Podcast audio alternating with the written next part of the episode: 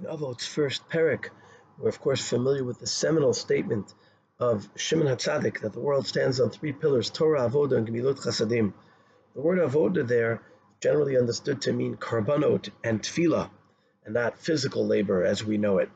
But we find in other Mishnayot, in fact later in the first parak, the importance of physical labor as well.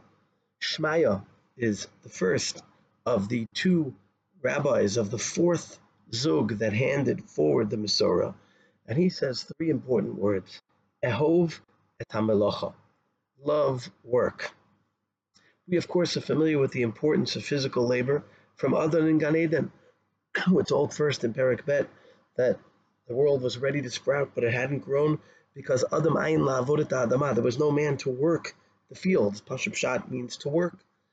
Um, later on, the end of Perak Bet, we're told for a second time that Adam was put in Gan Eden because he's there not only to enjoy, but also li'ovda u'lishomra. Assumably, uh, God could have protected the Gan and provided for it on his own, but man has an important role to play. In fact, when the Torah, when Hashem tells us at Har Sinai in the Aseret Dibro of the mitzvah of Shabbat, it includes not only rest on the seventh day, but Sheshet Yamim Te'asem Elacha, Avot Rabbi Natan tells us, we see from here that the work for six days is part of the Brit, part of the covenant with Hashem. Rabbi Yishmael understood this to be the point of the pasuk in the second parsha of Kriyat Shema of V'asafta degonecha, that it's important, not just descriptive, that we reap, but that haneg ben minig derecheretz, even if it means, and because it means not being able to learn at that point, we also are meant to work in the fields. Chazal elaborated on this idea in many places. Rabbi Akiva, in his famous discussion with Turnus Rufus, explained that the Bris Milah teaches us of the role we're supposed to play in finishing what God created. He, in fact, brings a proof to this from the fact that we're born with an umbilical cord that we need to cut. One could say that Rabbi Akiva is referring to spiritual work in this world, but Chazal and many other places are clearly referring to physical work. For example, the Medrash tells us that when Hashem told Avram Lech Lecha, he didn't tell him where to go, and Avram wandered. He saw lands where people were partying and their purpose of life was pleasure, and he said, I hope I'm not meant to be here. Finally, when he got to Eretz Yisrael and he saw people working the land, he said, I hope this is where God intends me for me to be. And then Hashem told him, indeed, this is the place. It was a chance for Avram to show what he valued. Chazal tell us that when the Torah says, we're meant to emulate a Baruch Hu, the example the Medrash gives as opposed to the Gemara, which speaks about being a Rachum V'chanun, the Medrash speaks about beginning as God began in the world by planting and developing the world. In fact, there's a beautiful story about Rav Kook. When he was invited to plant a tree, he, he trembled because he felt he was emulating the Shekhinah and he felt the Kedusha.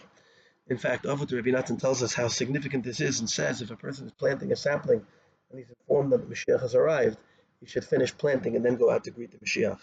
Greeting the Mashiach is not our job planting in this world is. the Maharal emphasizes the first of Shmaya's words, Ehov et hamelacha. It's not just doing it because it's important. We should love work because it's something we are meant to appreciate and focus on. The Gemara in Brachos Daf tells us that God makes each person love the work they're supposed to do. A tanner likes the smell of manure, ad kedekach.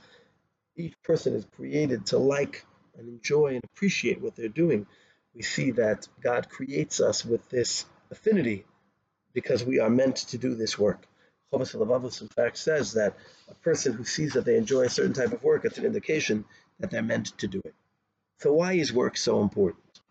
the Mishnah Sanhedrin tells us that a person who makes their parnasa gambling is not allowed to testify in court. The Gemara initially explains it midin geneva, and then explains because they're not osek bi yeshuvo shalola in developing the world. The Rambam summarizes this idea. He talks about an isser of being involved in Varim B'Talim, if this is what a person's life is about.